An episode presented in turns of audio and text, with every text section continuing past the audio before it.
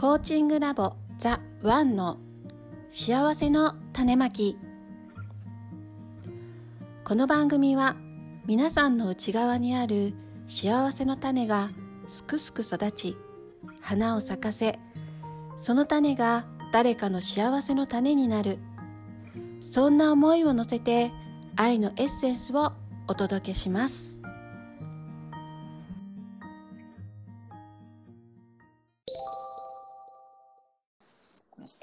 よいしょ。はい、ます。はい。こんにちは。今日も始まりました。ベストパートナーコーチングラボザ・ワンの幸せの種まき。本日のナビゲーターはライフコーチ大つまみと、あやと、トミーです。はい、今週もよろしくお願いします。お願いしお願ます。いします。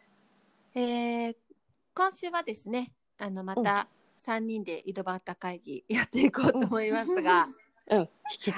えーっと前回3人で話した時は、えーっとん。オンラインサロンがオープンして1ヶ月目で、えとうん、お茶会とか、まあ、読書会の話をしたんですけれども、うん。そうそう。あと内観タイムね。そうね、うん。あそうそう。癒しの内観タイム。そうそう。話したんですけど、うん。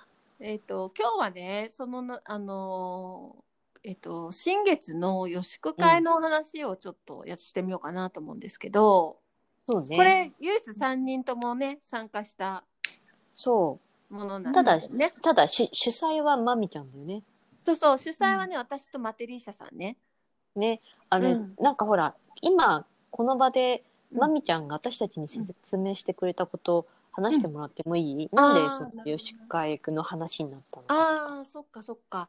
えっ、と、まずね新月っていう日が、まあ、よくうん。新月の願い事をする人多いと思うんですけど、うん。あのその先生術の先生によるとうん。新月の日っていうのは太陽と月が重なる日なんですよね。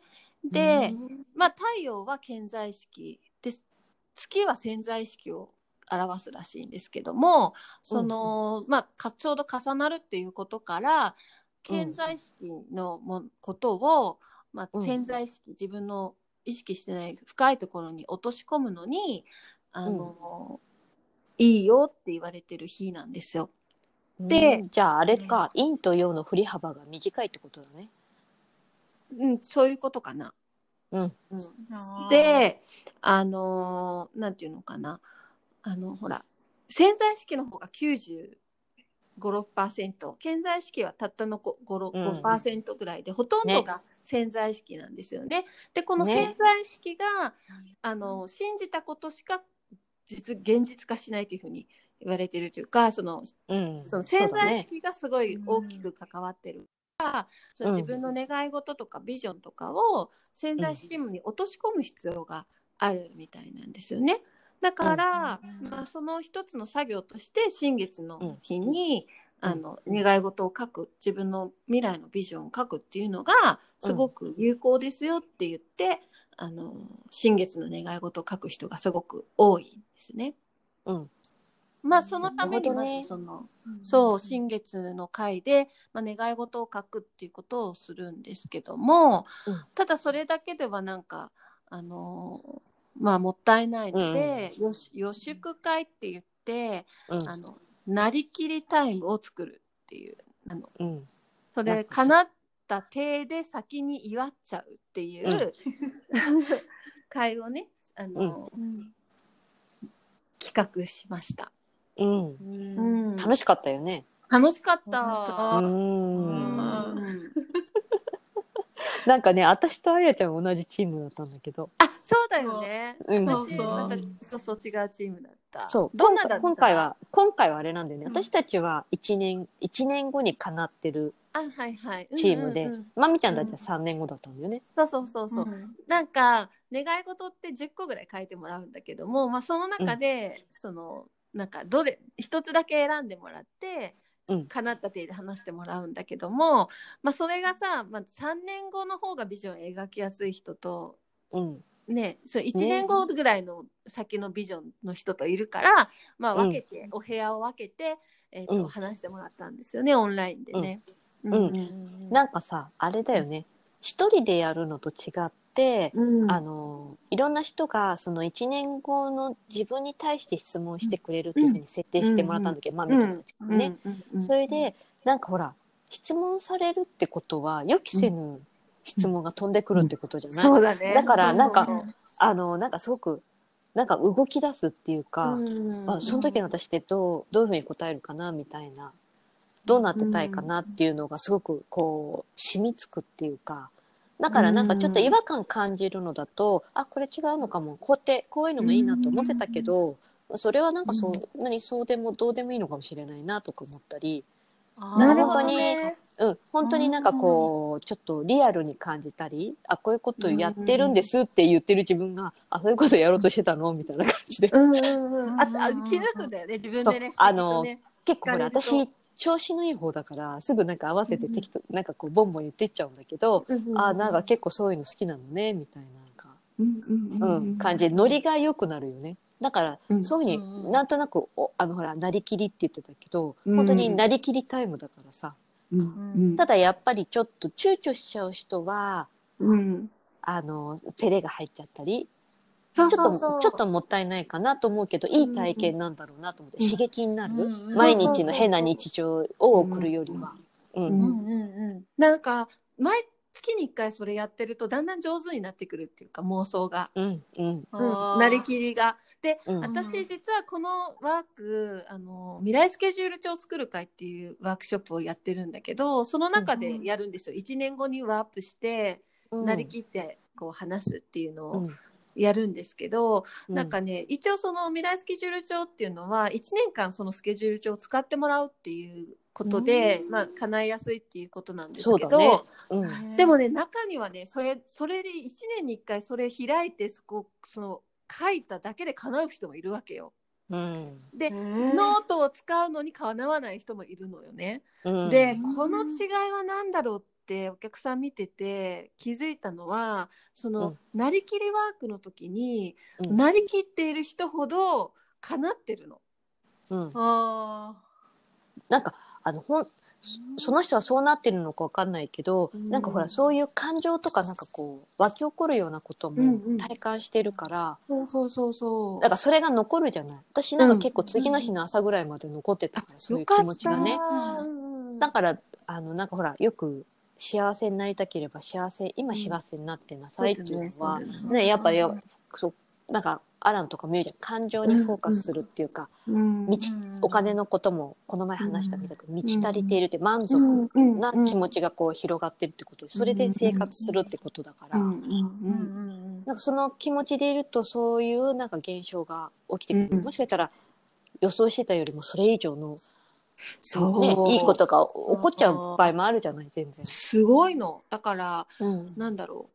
本当にね例えば講師の仕事がしたいっていう人がいたら、なんか講師の話が本当に来たりとかうん。テレビに出たいっていう人がいたら本当にテレビ局から来たりとか、うん。えっと1年後の自分の結婚式に結婚するって書いた人本当に1年後の結婚式しててしかもその時はまだ相手がまだいなくて、うん。あのそのワークショップ終わって2週3週23週間後に出会った人とうん。結婚式してるのよ。うんうんうん。でも私もそうだった。なんか本当に、なんか自分の結婚した時の気持ちとか、うん。あなんかすごく安心してんだと思ってて、うんそうやって過ごし出したら本当に1ヶ月後に亡くなってとかって本当にねなんかねもうその3ヶ月旦那経って3ヶ月後だからトータル4ヶ月ぐらいか、うん。やって4ヶ月後ぐらいにもう結婚してたからね。そうだよね。だからさ、うん。そうそうそう。そう私もね。なるって大事なのよ。そう。だからなんか私もその前まで、ほら1年ぐらいなんかこう写真見たりとかいろいろしてたけど、うん。全然気持ちがついてってなかったんだよね、うん。それに気づかなくて、うんそうそうそうそう。あこんだけ安心な気持ちなんだと思って居心地よくなっちゃうじゃん、楽しみだし、はうん、だからなんかだんだんなんかほら結婚してるような自分が感覚になってきてうん。だから現実の世界がなんかいないのになんか意外と安心な感じで生活してるとって感じだったから。うんでもなんかほらなかなかうん。友達とそういうのやろうって言ったところでランチ食べながらそういうのに付き合ってる人ってほとんどいないと思うんだよね。ねそうだからああいう会が集中して今の時間とか一人これぐらいの割合とかってやってくれると、みんな真剣っていうか面白がっててもやるからうん。ありがたいよね。いいよね。私ね実は友達とやってたのもう何年も前から。ええであのん。絵描いたりとか、そのなんか、うん。あの自分のそのビジョンの絵を描いたりして私家の絵も描いてたら本当にこの家の絵だったのね、その絵が。えーすごい。とか友達はなんか本当にまだパートナーいなかったけどパートナーと子供のと3人でピクニックしてる絵を描いてたけどもう本当に今そうなってるしだからうんえーうん。そのビジョンの描き方ってよくほらなんか写真を貼っとくといいよとかも言うじゃない、うん。なんかそれもすごく視覚的に入るのすごいいいかなと思うんだけどお絵描きしてもいいし、あとか、そうね。描くのもすごくいいんだけどうん。話すっていうのがこれまたうん。一人でできない。あのあ一人でやるよりも人とやった方がさっきも言ったように聞かれて答えるから、そうなりきってるからもうね。そうそうそうそう。うんうんそうそうなんかね答えてる時は、ね、多分ねその未来とつながってるって私思ってて。うん、ー。私それよりなんか本当にその未来の自分になってるって感覚なんだろうなと思ってる。うんうんうんうん。あだからねなんかすごいその答えていくことになんかその未来がさもうなんかうん。本当に鮮明になってく現る実現実化してるっていうかどんどん形ーにうん。なっていってんじゃないかなって思うんですよね。うんだからイメージしづらい人にはちょうどいいかもしれないね。うん。うんうんうんうん。うん。うん。そうそうそうそう。私はね結構なんかあのイメージするのは得意な方だったのかな。うん。でもなんかこう意識的になんかこう結婚ってあんまりいいイメージがちょっとなかったんだよね。家庭とかちょっと恐ろしいはいはい。感じがあったから、うん。なんかあの自分でこう自分の望む未来その結婚とかを録音して自分の声でね、ほう。それでずっともうなんか朝から暇さえあれば聞いてたの。へえ、ねそうなんだ。からそういろんな人がいるよね。この前うんなんかそういう友達に話をしたら、私はやっぱりまみちゃんと一緒で絵を描く方が好きだって言うから、うん。じゃあどんどん絵描いた方がいいよって言ったんだけど、うん。うん私ゼクシー見てた。あ もうゼクシーで完璧な結婚式をもう妄想してました。ーあー。私なんか結構ドレスとかもう選んじゃってたかな。私もそうそうそう。んこれとで旦那の分もこれとってやって、そうそうそう。まだ相手で。これとこれみたいな。ね私も、うんでもねやっぱりなんかそういうのってややるといいよとかって話すと、うん。やっぱりなんかやり慣れない人はそんなことを相手もいないのにやるなんてとか言ってすごい抵抗してくるんだよねやっぱり、うん。ん。だからああやってみんなでやると、うん。うんうん。そうだあやちゃんどうだった？なんか私ペラペラ喋っちゃったけど、いやいやいやそう。だから私もそんなになりきるのがうまくないから、うん。もうねトミーさんとね三河丸さんがすごいの。すごそう確かに。ずまあちょっとちょっと一言言うとずうずうしい感じかな私とかはね 言いたい放題言ってるから。名女優ねうえんすごかったですよね、もうそう本当のことのように思えてくるね、多分ね。うん本当のことのようにさ、思えてくるんじゃないそううんね本当本当本当うんそうまあなんか女の人の嘘見抜けない男の人の気持ちが分かったぐらいだからそう、あやちゃんとかなんか結構、わわわわわわってさ、ね、質問されちゃうと、なんか、え、え、え、え、え、え、え、みたいな。え、年収？年収とか？そう。だからなんかあれですよ。多分みんなも来たらね鍛えられると思います。そうそうあの慣れない人ほどなんか何回も来てほしい。なんか多分毎月やってた。ら、でねあの願い事もねやっぱ10個書けなかったりするんですよ。あの、うん。最初は。ねやっぱり願い事を出すっていうのが難しい人もいてなんかうん。2個から10個って言ってたんだけどなんかやっぱり23個しか出ませんっていう人もいたりしするんだけど毎月やってると本当ずうずうしくなるから、なんかどんどん増えていくんですよ。ね。10個じゃ足りませんみたいなね。そうそうそう。とりあえずもう1ヶ月では10個でみたいなね。あうん。なんかそう面白いの。そうそうすごい上手やっぱねああいううん上手な人と一緒にいるとね、うんいいですよね、乗せられちゃうよねうん。なんか。そうそうそうなんか質問もね早いもんね。そうそう。うん、なんかさやつぎ早質問もさなんかさあたかもさ本当にそうであるかのように聞いてくるっていうかさそうそうなんかだからなんか答える方もその気になって答えちゃうって乗せられちゃうっていうのはあるよね。どうだった？あのテンポで質問されると。いやもういや最初はだからもうびっくりですよ。えええとかって言っていやそれは設定にないとかって思ってたんですけどそう乗っちゃうことが大事なんですね。そう。ん。うん。い今は分かってきた。うん。うん。本当になんかあれをやる場がないんだよね全く。うん。あー本当ですうね。ん。なんかすごく大事だね。なんかさっき言ってた説明みたいな潜在意識と潜在意識って、うん。だから本当になんかそうになりたいなと思っても深いところでなんかこうそうそうそう欲求欲求の出し方からしてそうじゃん、うん。そんな望んじゃいけないとかさ、うん身の丈に合った暮らしでとかさ、はいはい。なんか別に制限を外していいってことなのね。うんね。うん。だからどんどんずっとやってたら願うことも変わってくると思う。なんかあよりなんか洗練されていくからなんか毎月変わる願い事とずっと変わらない願い事が出てくるんですよ。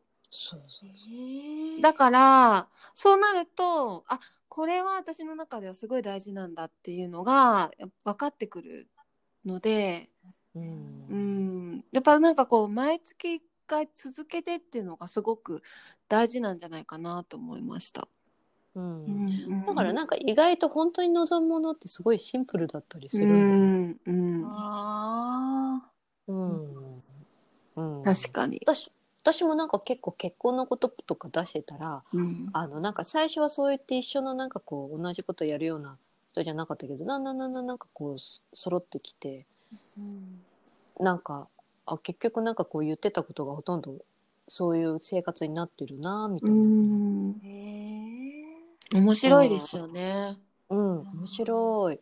だからうんね、ちょうどいいのかもしれないようね。ん、そうそうそう。なんんか、なかね、うんうん、あのー翡翠小太郎さんって私がその予祝会を知ったのはその翡翠小太郎さんっていう方の有名なね、あの人いるんですけど、その人がうん「世界一ふざけた夢の叶え方」っていう本を2冊出しててうん、その中にその予祝会の話があったんですよ。毎月1回友達と3人で集まって予祝会をやってて、なりきってそのお祝いしてたっていう話からうん、あのまだその翡翠さんがあの会社員でうん、こうコピーライターをやってた時からの話。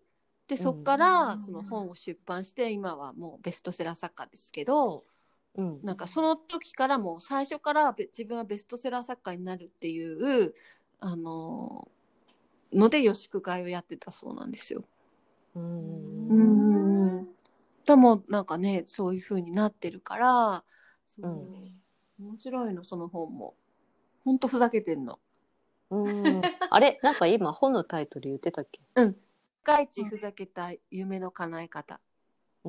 それか。だったと思う。世界、セカふざって呼ん呼んでるんですけど。あ、そうなんだ。ね、なんか気になる人はそれも読んで、うんなおかつ、うんね、予祝会もなんだっけ？あの、あの、サロン以外の人でも出れるんでしたっけ？そう、予祝会も、あの、つうんうん出れるようにしします、してます。あ、あのだ。、うん。うんあの、単発でちょっと参加してみたい方はね、あの、うん参加してみてください。多分3000円ちょっとになるかな。あ、そうなんだ。じゃあ本当にオンラインサロン入っちゃった方がいい。そうなの。そうだ、もう絶対オンラインサロン入った方がいい。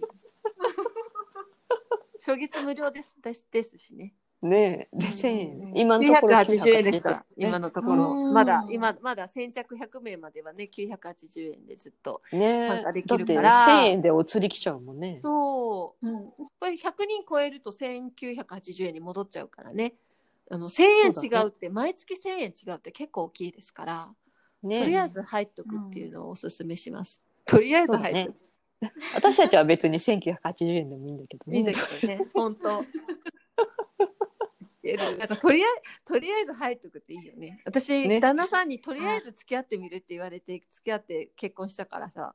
あ そのそそあれそとりあえずれもやってたやの？それもやってたの？とりあえず付き合ってみるってとりあえずって思ったけど、うん照れ照れ隠しなんじゃないの？でもそうとりあえず付き合ってみるがもう20年になってるから、うん。もうすごい長い付き合いになる。わかんないですよ。だからね。本当。うん。あえ、それも何？まみちゃん書いてたの？私はあの時はどうしてたかな、私だからもうゼクシーをとにかく愛愛読書がゼゼクシーだったので。あとはやっぱり自分の、やっぱ一人でいる時間をすごい大事にしていてうん。なんか一人でも大丈夫になるっていうのがなんかその時のテーマで、なんか自うん。一人で幸せでいるっていううんとか自分大きいだよね。安心感自分一人でも安心して過ごすとか一人の時間を過ごせるようになるっていうのがすごい私は苦手だったからあ苦手だったのそう苦手だったの。いつも誰かやっぱりいないとっていうのがあったからそれをうん。ちょうど上手に使えるようになってきてた頃にあの、でそうそう自分が自分らしくいられる人うん。がいいなと思って、うんそれそういう想像していったんですよね。うん。だからいろんな人紹介してもらって何人かとこう食事に行ったりとかなんか、うん。あの2人でい、まあ、1回ぐらい会ってみたりとかするんだけどその人がどうかじゃなくて、その人と一緒にいる時の自分がどうかっていうことにすごいフォーカスしてたんですよ。あうん。うん、でその時にあなんかすごい違和感が自分にあるとか、めっちゃな,、なんかなんか違うとかなんかすごい自分が背伸びしすぎてるとか、なんかきついとかなんかそういうのの感覚で、あのなんかこう違うなとか思ってたら、うん。まあ、今のうん。その旦那さんの時はすごくしっくりくるあの居心地がいい感じだったんですよね。だからまあ、うんなんかわかるな。とりあえず付き合ってみとりあえずと思ったけど なんかまあと照れ隠しですようんうんうん。感じでした。うん。うんなんか多分、あやちゃんもなんかそういう経験あるんじゃないのあの、恋愛以外でも何でもいいけど、なんかほら、パッ、なんかさ、直感であしょなんかね。こうなったらと思って、うん、こうなったらっていうのが、うんあ、なんか、なってたな、みたいな。いやー、どうでしょうね。いや、アランさんのやつは本当に直感でしたけど、それ以外の、あ、でもわかんない。なんか人生って、なんだろう。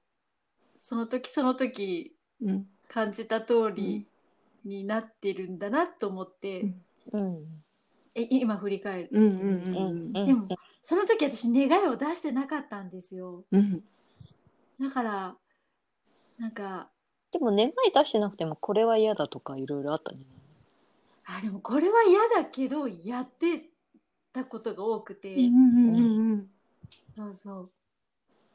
でも、ね、なんか、うん。お姉さんたちと一緒にいて、なんかあんなに、なんか名演技見てると、うん。あ、こうやってやっていけばいいんだあ私っていうのが分かって、そう、なんか自分の望みを知るとか、なんかあんまりかん今まで考えたことがなかったから。なるほど。うん。うんこれからやっていきたいと思う。そうだね。でもそれのうんにもいい、いいあの回ですよね。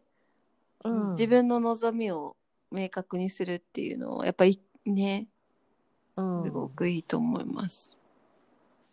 そうそう。うん。やっぱ望みを明確にしてる人はちゃんと掴んでいくっていうかうん。ちゃんとね望む方向に行くんですね。そう、なんかさ、分か。あの、あれみたいなの、ナビゲーションをセットするみたいな。ああ。でいう思っててだそしたら本当に未来のその未来から来るのよナビゲーションが次の角を右に曲がってくださいみたいなうんうんうんうん。そこ左ですみたいなさ。でなんこのかさそでもなんかあやちゃんがさっき言ったのとおななんか同じかもしれないけどなんかこう今今今の瞬間って言っててさ、なんかほら今ってプレゼントって言って、う、なんか贈り物もプレゼントって言うけど、うんうんうん今この瞬間にしゅちゃんといてこううん。なんか行き先が決まってれば、なんかねプレゼントがどんどん置かれてうるっていうか、ん。なんかヨガとかでもなんかそうなんかこの世にこうなんか身を委ねて生きていけば、こうみんな物質とか人とか自分も全て含めて神様だから、そういうプレゼントあって、あ要はなんか道しるべになってるみたいな、うん。そういうニュアンスあるからさ、あやちゃんもだから自然とこうみ、うん。ね身を委ねて生きてきたのかなそうだねてて思ったけど、うん。ああまあ、うん、よく言えばそういう感じですね。うん。自分はさ、意識してなくてもさその健在意識までは上がってなくても、多分深い魂の深い意識のところではもう計画が多分あるからあうん。の自分ではそんなになんか意識してないかもしれないけど、うん。うん。いろちゃんと選んできてるんだよね。じゃないかなと思ってそうやってほらうん直感に従ったりとかさ、うん。ね、うん。するから。あとほらアランさんのセッションを受けても、うん。なんかほらうん。自分でこうああってね気づいたりもしてるから、そうなんじゃないかなと思って自然と。うんうんうんうん。うんそう。そうですね。うん。ななんんかか自覚的にはしてなかったけど、ね。そうそう。だからなんかその、なんだろうそういうほほなんかそういうけ自分がこのに浮かんでくるビジョンってなんかそういう、うん。自分の魂からやってくるなんていうかなあの願望っていうかあの、うんビジョンのことが多いからやっぱその時間取ってあげるってすごい大事なんじゃないかなって思ったりした。無意識で行くのもいいけどうん。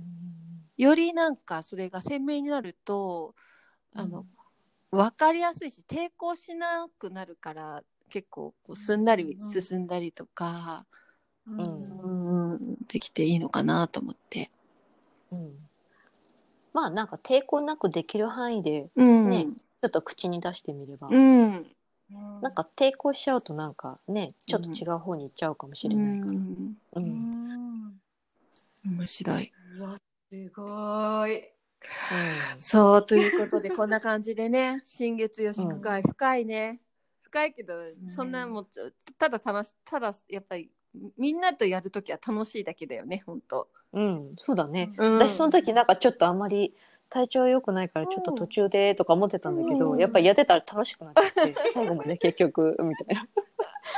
トミーさんめっちゃなりきってたもん。うんもう一年後の姿が見えた。うんうんあ見えた？うん。あやちゃんの方が見見えてるみたいな。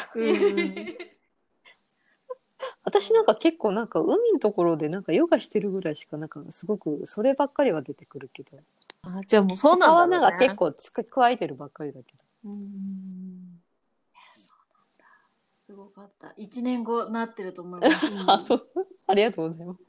そうなりますそうなります。そうなります来た。なりますえあやちゃんはちなみに1年後なんかどういうのあの言える範囲で。あそうあのね女の人が元気になることに携わってたいなって思ってたんですけど、なんか聞かれてね、私のビなんかイメージがすごい曖昧だっていうことに気づいて、これはいかんと思ってもうちょっと具体的にしなきゃって思い始めました。うんまあ楽しくなんかうん、あの、あなんかでも、たやちゃん面白いの、なんか。うちらがね、質問してんのに、うん私たちに質問したりするの。なんか、あ、この前出てくれたよねって声が、う、う、う、う、そこにトミーさんいましたよねとか言っちゃって。え、そう、そう来るみたいな。巻き込まれてんだそう、巻きそれ込もありだよねまれてね。それもありだよね笑っちゃった。でもなんか私の時も参加者の人が、えじゃあ私それ通訳してますよねっつってくれて、ああ、してますね、とか。あ、だから言ってみるもんだな、とか思ってね。もんだよ。なんかねそうそうそうそう。なんかね実際にね助っ人が出てくるね。ワーク。ショッうんプワークショップに参加してた人がさそのなりきりのワークの時に組になった人がいて、二2人でやるんだけど、そのうん。パートナーの人にそのあのいや隣にこのワークショップで隣に座ってなんとかさんがあの、なんかこの私のやってるエクササイズすごい気に入ってくれて人集めてなんか教室をできるようにしてくれたんですよって言われてその組になったパーパートナーの人はびっくりいきなり自分に飛んできたから。うん。でも結局その人そのなんかその人がやってるエクササイズに行ってすごい気に入ってで、うん自分のなんか友達集めてその人講師によって本当にあのなんかあの教室やってったんですよ。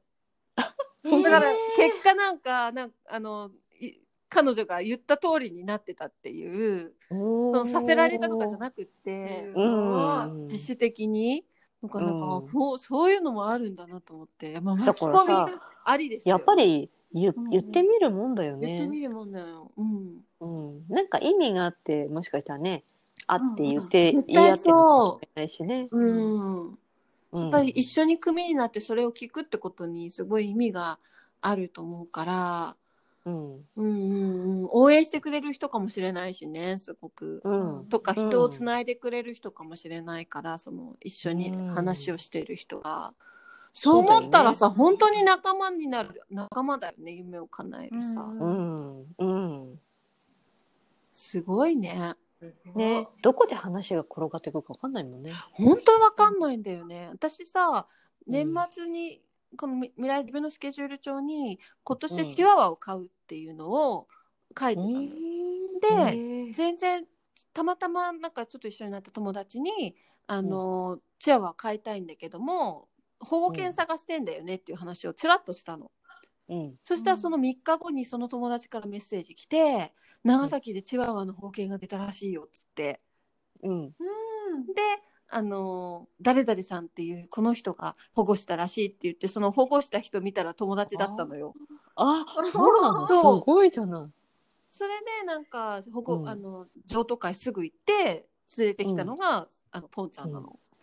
おー。じゃあなんかやっぱりさ、あのーこう、大事に大事に胸の中にしまっとくんじゃなくてね。やっぱちょっと出した方がいい。出すのもいいってね。そううん。だからその話す相手は選ばないといけないよね。なんか潰してくる人もいるからさ。うんまあなんか、まあそれ、それだったらちょっと人間違えちゃったかなとかねそうそうそうそう。あとはなんかちょっと試されてんのかなそうそうそうそうあーそれでへこたれて、あ、やめたってなるのか。そうそううん。なんかこう安心してさなんかそう話せる場所があるとでしかもうん。ずうずうしくなり,、なりきって話せる場所があるってさめっちゃいいよね。そうだね。うん。うん。なかなかないと思うからね。うん。しかも毎月やるから、うん。毎月できるっていうのがすごいいいかなと思う。そうだね、うん。強化されて、うん。結構ほらメンバーもね同じ人たちだったりすると安心してくるかもしれないね。どんどんなんか洗練されていくような気がするなんかそれのビジョン、うんうん、うん。そうだね。うん。うわ楽しみですねまた楽しみ。今月うも。ん。うん。うん。はい。ということでで、あの今月はいつだっけ？えっとね、今月はね、えっとね、あれ、もしかして、ちょっと待って、もう終わってるんじゃない？この放送の時って。多分8月はもう終わっちゃってると思う。だから、うん9月 ?9 月の新月はいつだろうね。9月の新月の日に、あの、開催しますので、うん。はいはい。ぜひご参加ください。あのはいオンラインサロンに入ってもらうか、一般募集で申し込んでもらうか。はい。はい。です。ということはいで、はーいはいお待ちしております。うん、やっぱりなんかちょっとお、うん面白いネタだからちょっと盛り上がっちゃったね。うん。もうんう、あの、会はもっと熱いからね。うん、このあそういえばなん倍も熱いよね。うん、ちょっと聞かなかったけど、まみちゃんたちのチームの雰囲気はどうだったの？あ私たちもね、なんかね、私たちはね、なんかね、結構一人で話すっぽかった。あの質問はしてもらえるんだけど、もう3うん。人チームだったんだけど、3人とももう妄想がすごくて、な なりきり度がすごく確立してんだ。てもう完成されたなんかもうほんとなりきってずっと話してたからもう一人10分ぐらい話してたの。えー、口挟む暇がないの。だから3人チームなのにさ 4人のチームより帰ってくるの遅かったでしょ、そう、遅かった。うん。なんか、あれ？どうしよう？待ってるかな？っつって急いで戻ったの。そう。もう全然終わらなくてもう一人の時間が一人で話す時間がすごい長かったしまあその質問してまたそこでまた盛り上がってまたそこから本当になりきりタイムでささらに話が発展していってみんながめっちゃ喋ったから、うん。あのうんうん女優のようにしゃあの話してた。すごい。すごかった。ななんか私本を出版するってことだったんだけどなんか、うん。翻訳されるんですよね今度とか。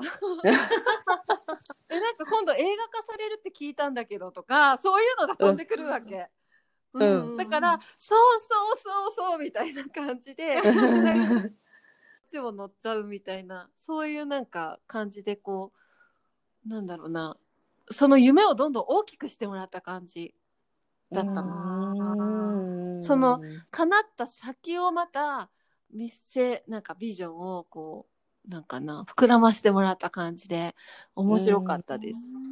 うーん、いいね、いいね。うんうんうんうんうん。そうそうはいそんな感じでした。はい。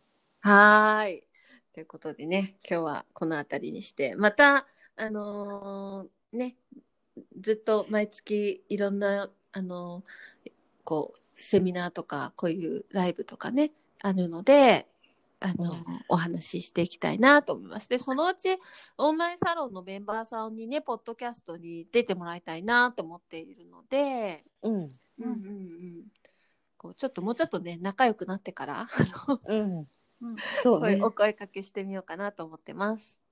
うん。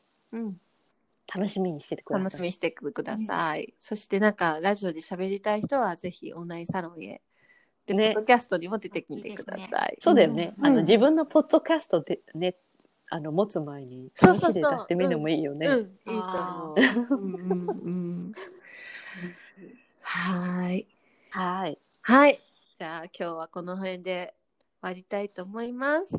えーはいナビゲーターはライフコーチ大つまみと。ありがとう。トミーでした。はい。今週もありがとうございました。また来週お会いしましょう。さようなら。はい。ありがとうございました。ありがとうございました。